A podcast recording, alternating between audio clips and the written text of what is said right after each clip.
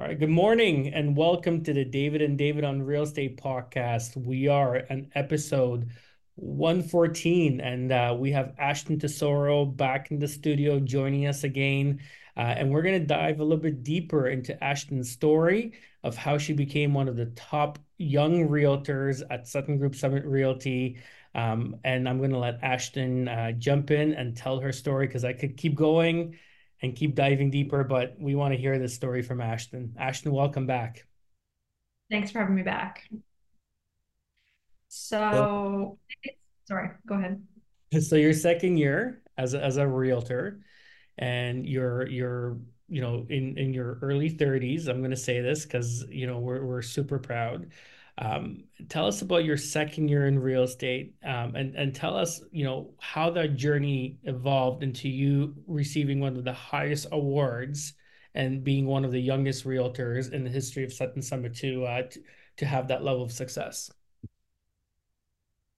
Um, opportunity knocked. That's how it all started. So I got a call from an agent who had sold his, um, primary residence. Uh, sorry, he was moving out of Croatia, out to Croatia, selling his primary residence, and he needed a realtor on the ground. He wasn't going to be here for any of it.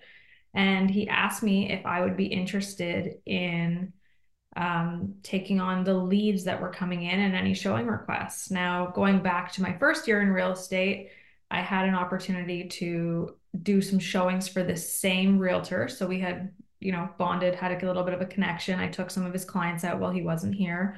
Um, so the trust factor was there. Uh, so when he put his house up for sale, I basically went to the house and did any showing requests that he had, whether it be through realtor dot c a or um, any of his own clients.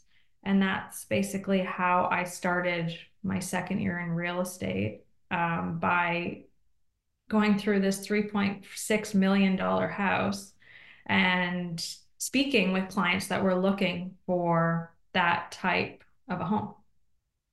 From there, I was able to convert any lead that basically came through the door. So I gained four clients from that specific transaction and they all unfolded. So, um, that's how my success came. I also had my own clients on the side, but that's primarily how I came about doing what I did in that year, was taking an opportunity that came towards me. So we talked in our, in our last podcast about how hard it is to get leads, right? Especially when you're starting out and how, you know, it's a grind, it's hard work. Uh, you have to have some sort of system, et cetera, to do that. But now, the other part of it, now you, when you get leads, you had an ability to convert the leads, right? Yes. So maybe talk about that a little bit. Like, you know, how do you approach that? Like without looking, you know, like a dog on a bone, to, you know, like I got to sign you, I got to sign you, you got to go with me, you know, like how do you be calm and, and pretend like you don't, like you don't need it when the inside of you desperately wants to, to sign that client up? Right? Yeah. I mean, I think it all comes from just having a normal conversation. Show them the features of the house that you're showing, that I was showing. Like I went and I showed every feature of that house. And yes, obviously I wanted to convert them at the end of the day, but primarily I was trying to sell the house that I was in. And I gained trust by telling them all the features, by telling them about the neighborhood, by explaining to them the benefits of buying this house in this neighborhood. And you gain trust. And that's the biggest key to converting leads, is gain trust. Know how to speak to clients. So uh, in our last podcast, we talked about shadowing a mentor, going to open houses, learn how to speak to clients, go and see someone that is doing it day in and day out, who is experienced, and learn from them. You pick up a lot when you just shadow someone. Yeah, Ashton, I have a natural ability to convert. So that's, uh, that is a benefit for me. It's a natural gift. I just, I can convert strangers very, very easily. A lot of realtors can't, but I tell you, gain trust. That's the biggest thing. Don't look for a sale. Yeah, I, I think, you know, that's the key is, is building trust and rapport. And I think, you know, part of that is you know, I think explaining the features of the house is really important, but also pointing out the, you know, the good, the bad, and the ugly is, is part of that building trust rapport that you get. Because I think every salesperson is going to try to sell the property, right? We want to sell the property. We want to do the deal. We want to get paid the commission. But very few salespeople, you know, actually consult or actually give advice to a client. And that involves not only looking at the good, but it also involves looking at the entire picture. You know, where does the client work? Does the location of the house, is it conducive to their lifestyle? Is is is it um, realistic for them to commute to Scarborough from Oakville? Is that going to work in the long term for them? They have five kids. Is a three bedroom house going to work? Even though the wife loves the kitchen and it's the perfect kitchen, right? You just get the paperwork signed, knowing that two weeks after they move in with five kids, you know, the house isn't going to work for them. Right. So I think part of that building trust, building rapport is is is going that extra mile and put yourself in their shoes and, and really consulting them on that deep level and and and you know, not only selling the house, but also pointing out, you know, the negative uh, features of the house that may not work for them.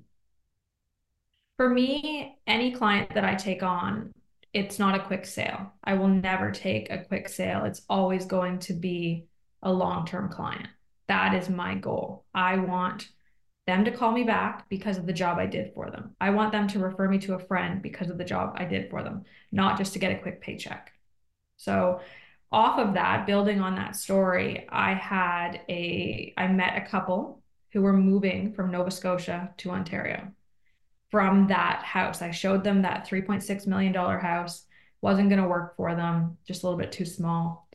And they said to me after taking them through that house, this is what we're looking for. I said, fantastic. Well, maybe we should go the new build route. I drove there. I showed them a new build that wasn't even there. We walked the property. I gave them the benefits, where everything was going to basically sit according to the plan. And they looked at me after that property and they said, this isn't the house for us, but you're our realtor now. We trust you. They said, we've seen a bunch of different properties with eight different realtors, all the listing agents, and we have not felt trust like we feel with you. So you're our realtor now. I showed them, I think, twelve homes, all within the three point two to the four million dollars range on FaceTime in twenty twenty-two. And eventually I ended up buying them a very beautiful home in Eastlake, um, by FaceTime. And it was a three point seven million dollars house. And I ended up getting it for one hundred fifty thousand dollars under asking based off the negotiation. So that was a really cool experience, but they called me every single day. We talked every single day. They asked me to drive to houses that I knew would not work for them, but they were adamant on seeing them. And I knew if I wanted to keep the trust in the client, I needed to go and I needed to put in the hard work. Real estate's not complicated. It's a lot of hard work and dedication. Yeah, and, and from what you're saying, it's not just about knowing the real estate. Like, you certainly have to know the house that you're taking them to. You have to do your homework, take a look at it so you can present it to them properly. But it's just as important to understand the client and what they're looking for. And you're taking them sometimes to a house that you know you're going to talk them out of it because it's because it's not the right place for them. And long-term, that wouldn't be good. Even if they get so excited about it when they first go in, eventually they're going to be disappointed. They're going to say, why didn't Ashton tell us about this? Or why didn't she tell us about that? And that comes back to haunt you. So you never, I, I agree with you. You don't look for the quick sale. You look for the right sale at the right price. And price isn't always the most important factor. It's, it's where people want to live. It's their home. You know, and to some, it's the park and it's the school and it's the shopping close by and it's the neighborhood feel. And for others, that none of that is important. But your job is to find out what really is important to that particular client, and don't try and put a round peg in a square hole. The look on their face when they showed up at that house just did it all for me. They were so happy. I checked all of their boxes and then some. Um, you know, it was... it was an amazing moment. So, and to do it all by FaceTime really showed me how you have to be savvy to get things done, but you can also give your client a lot of fulfillment by finding them the right property. And, and Ashton, your background as a clerk, I believe, really also played an important role in this particular sale. Yes, one hundred percent. So David Kormans' office handled handled this transaction. And from my knowledge of working as a clerk um, and doing the research on this property, it was one year old. It was an owner build. And I was adamant that we did a building and zoning search, which is not required under title insurance. Correct, David? Right, right. We, we so would, I, wouldn't do it unless there was particular reasons to do it. But in working with David, I had seen a lot of permits that were never closed.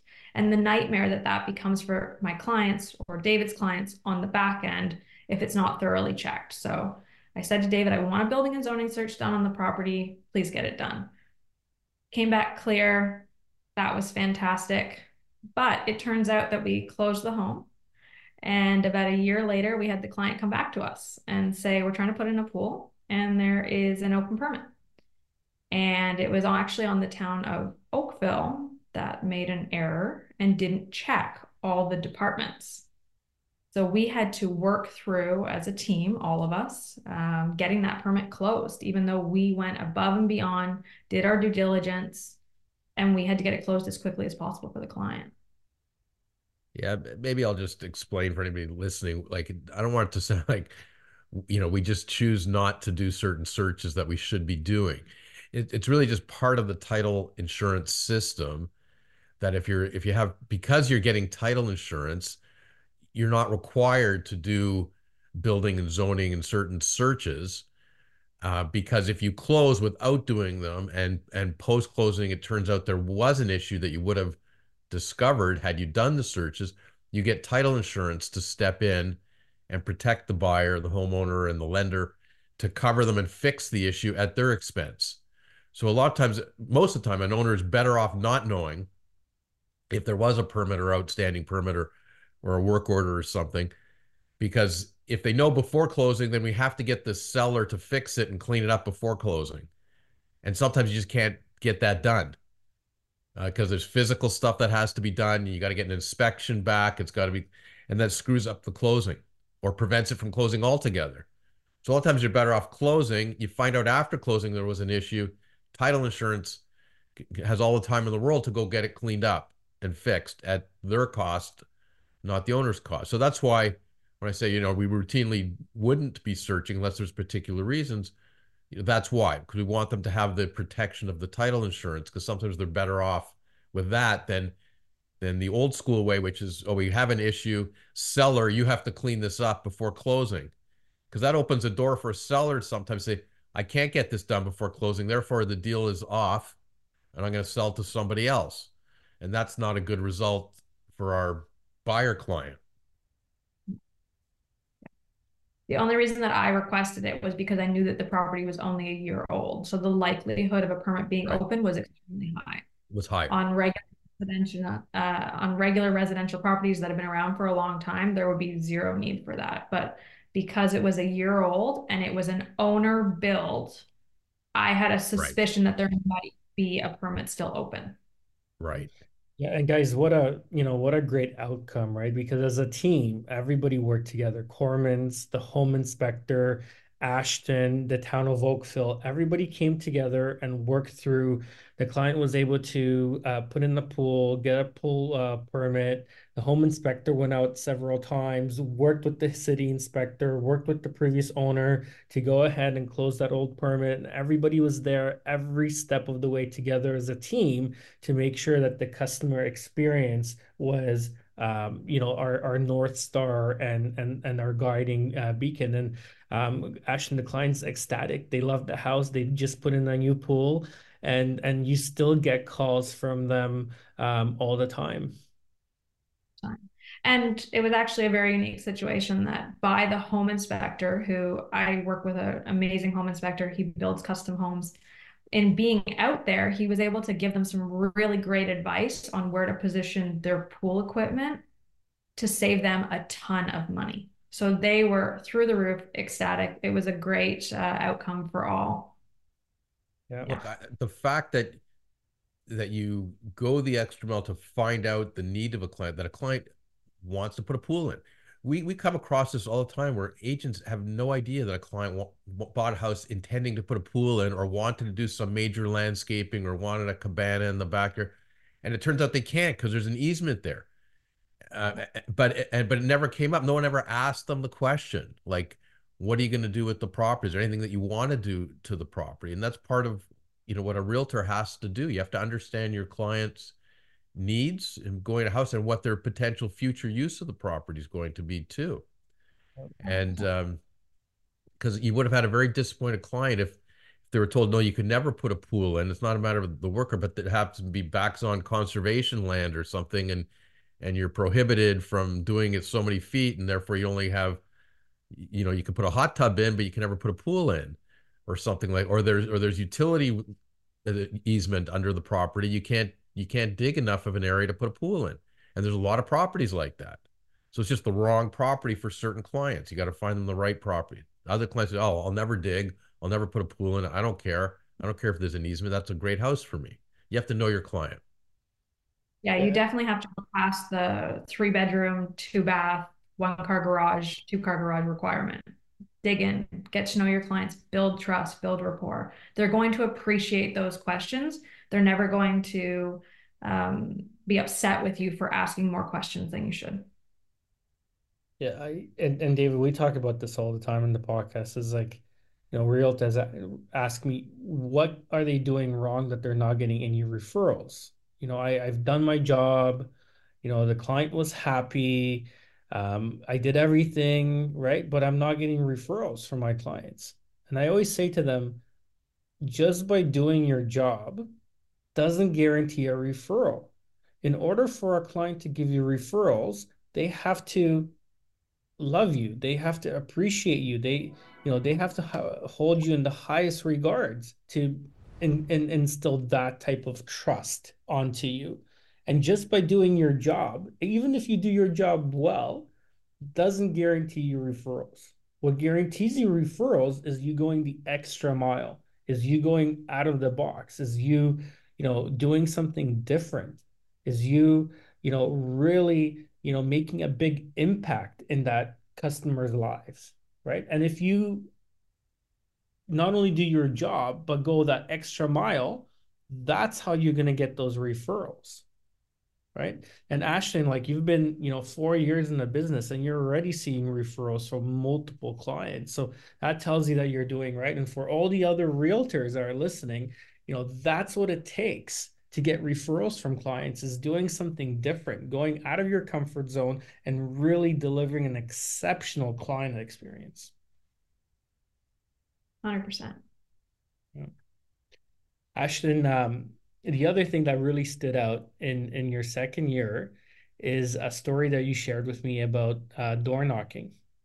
You know, this is through COVID and, you know, very low inventory levels, and, and you met a client that had very specific needs. How did you find that one particular client, the house of their dream? So I had a client that gave me the most specific parameters I have ever been given, which was it has to be a dead end court in this specific area of Oakville. It has to have this bedrooms, it has to have a nanny suite. The only requirement that they did not want was a pool. They didn't care if they got one or not. So they had been looking for six months and found nothing. Uh, they fired their old realtor. They were just looking on their own. And I said to them, I'll find you a house. Like, trust me to find you a house. And they said, okay, if you can find us a house, you're our agent. So after looking through all the inventory, looking at um, even terminated listings, I finally went out to door knock. And I went out on every street that would have fit their criteria. I knocked on every door that had a house that looked from the outside to fit their criteria. And I asked if the seller was willing to sell. minus twelve outside, the last day I did it, I knocked on twenty-four doors that day. And the last door I knocked on said, we're not really looking to sell, but come on in, take a look. And sure enough, the house fit every single box that these people wanted, and it had a pool. So I went a little bit over their criteria there, but I door knocked in, like, like David said, in COVID, people were very hesitant to open up the door, but that was the only way that I was going to find them the house that they wanted. So did you end up acting for the seller as well on that? That's where it gets a little messy. Um, the seller was adamant that they be basically self-represented. Um, they had a realtor that they worked with very frequently. And they said, if we're going to have a realtor, we're going to call that realtor. So I only acted for the buyer, and the buyer actually ended up paying my commission on that deal because the seller refused. The seller said, again, if we're going to have an agent, we're going to pay someone, we're going to pay our agent. Right. So, so that all, yeah. So the commission all got negotiated as part of the purchase price. You know, the seller's calculating what they would have paid if they had to pay a commission, and, and that all factors into the price that they're prepared to sell, right? Actually, no, they paid above and beyond what the sellers were willing to accept. So it was a very unique situation, um, but it all worked out and the clients are happy. I went back there at Christmas time this year and they are through the moon, happy. They locked in at a really low interest rate for five years. Checks all their boxes. They just had another baby, so it, they're very, very happy. And Ashton, did you and sell their house? I, I forget. Did you? I, I sold their house, and then from there, I got a sign call, and then I sold another house in Oakville, which was two point two million dollars, and that one I actually ended up double ending. And then from there, I sold those people's house from the buyers, so it was great. Just so, like effect. So, so going out in minus twelve weather, door knocking, getting told by the seller, hey, we're not going to compensate you, get your compensation from the buyer, having to go back to the buyer saying, hey, listen, I found you the perfect home, but you're going to have to pay me, negotiating that with them, um, and then listing their house for sale, then getting a sign call, listing another house on the same street for sale, double ending that house, and then selling the buyer's house on that that bought the other sign uh, listing that you had. That that's incredible. And I, I want to go back to the last sale. Um, so when I double ended that deal, those buyers were willing to work with me as an agent. However, they were going to list with um, Purple Bricks at the time to sell their home. And they said to me, um, well, why would we list with a realtor? Like, I don't understand the benefits. We have been, you know, misled by our previous realtor when we bought this house. It wasn't the house we should have ever bought. Uh, why would we, why would we list with you? There's no reason for us to have a realtor. And I went through why they should have a realtor. And I said to them, you know, when this gets tough, you're not going to know what to do. You're not going to know how to act quickly. And you're certainly not going to have the team behind you if something comes up and goes wrong. I said, I can guarantee you, you will be one hundred percent represented to my, the best of my ability. So it turns out that this transaction was right when the market started to fall. We got a preempted offer of one point seven million dollars, which is great. They accepted it. It was a firm offer. And I get a call the next morning saying, uh, the clients have changed their mind. Or sorry, the same day, the same day, it was that night. The clients have changed their mind. Um, they're not going to be dropping off the deposit and we're not going to go through with the deal. So they've just screwed up my whole offer process because I accepted a preemptive offer. No one else is interested at this point in coming to the table. I picked up that phone and I called Kormans L L P and I said, I need a letter to go out now. They drafted that letter within an hour. The letter went out to the uh, buyer, the buyers, and it basically said that you're in an anticipatory breach and you have to drop off the deposit by nine a m the next day. Sure enough, those buyers dropped off that deposit, all because Kormans came to the rescue, drafted that letter on a Sunday night at eight p m I think I spoke with Jonathan. Um, David, I think you were traveling. He was driving in Miami on a birthday trip, and he called one of his associate lawyers, and he said, get that letter drafted. I got the clients to give permission to Kormans via email for it to go out. They read it over. And those clients love me to this day, because if they were self-represented, they would have had no idea what to do. And they would have sold their house for a lot more money, because the market took a nosedive after that. So. Less money. I'm going to correct less you. Money. A lot less money. A lot less money. A lot less money. Yeah. Uh, just an incredible story, Ashton. And it just, it, it goes to show, you know, what hard work, what teamwork, what dedication. And, and Ashton, I've been to that house because, you know, you extend an invitation to the open house. So I, I walked into that house, and I, um, the staging job to this day stands out in my mind to, to the point where I actually sent it to a couple of clients that I had in mind, including my parents. I actually sent this house to my parents, and I said, you know, mom and dad, you're, you know, you, you wanted a, a more open concept bungalow in, in South Oakville. You need to come look at this listing, because it is just absolutely incredible. Now, my parents, you know, were busy, didn't want to come. They missed out. But, you know, what a great story um, for your clients. And, you know, what a great story of teamwork. It just shows you uh, that having a professional representing you and and and um, guiding you and, and upholding your fiduciary duties, what that can do in terms of a positive uh, effect at the end of the day. So um, great story, Ashton, and thank you for sharing that. Uh, in your second year as one of the early uh, youngest professional realtors that we have at Sutton Summit Realty, you achieved one of the highest sales awards um, in your second year. And it's just an incredible story and an incredible achievement. And we're very incredibly proud of you. Yeah. Thank you. And I just want to just touch back, because you mentioned something really important.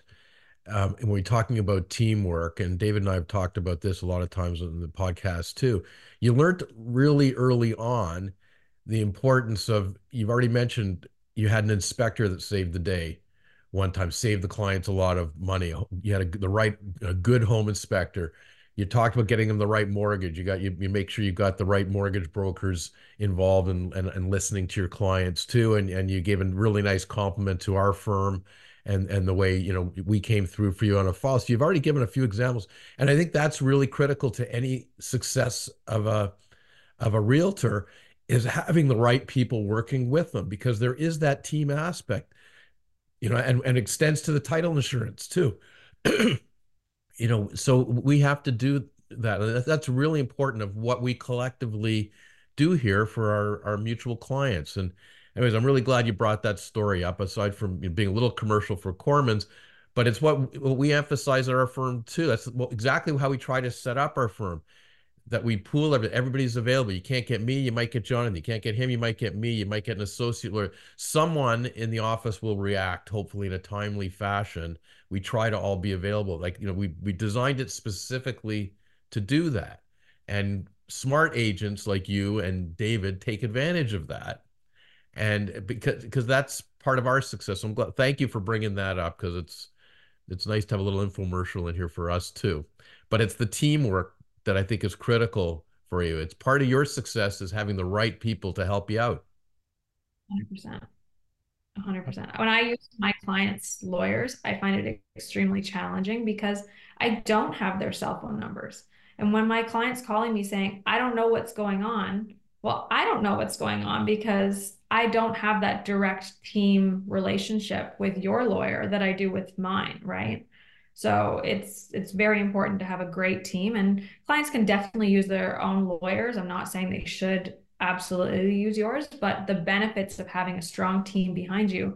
I've even run into situations where my clients are using their own lawyers and they're giving advice, and I don't necessarily agree with the advice being given, and I'll pick up the phone and I'll call David or Jonathan and say, look, this is the situation. I know you're not acting here, but can you give me some guidance as a realtor, um, talking to my client and trying to guide my client through this situation? And you guys are amazing and more than willing to give, obviously, brief information based on the little knowledge that I'm giving you for me to guide my clients. Yeah, always with a disclaimer that we're not officially acting. Always. Always. But okay. There's many situations like that.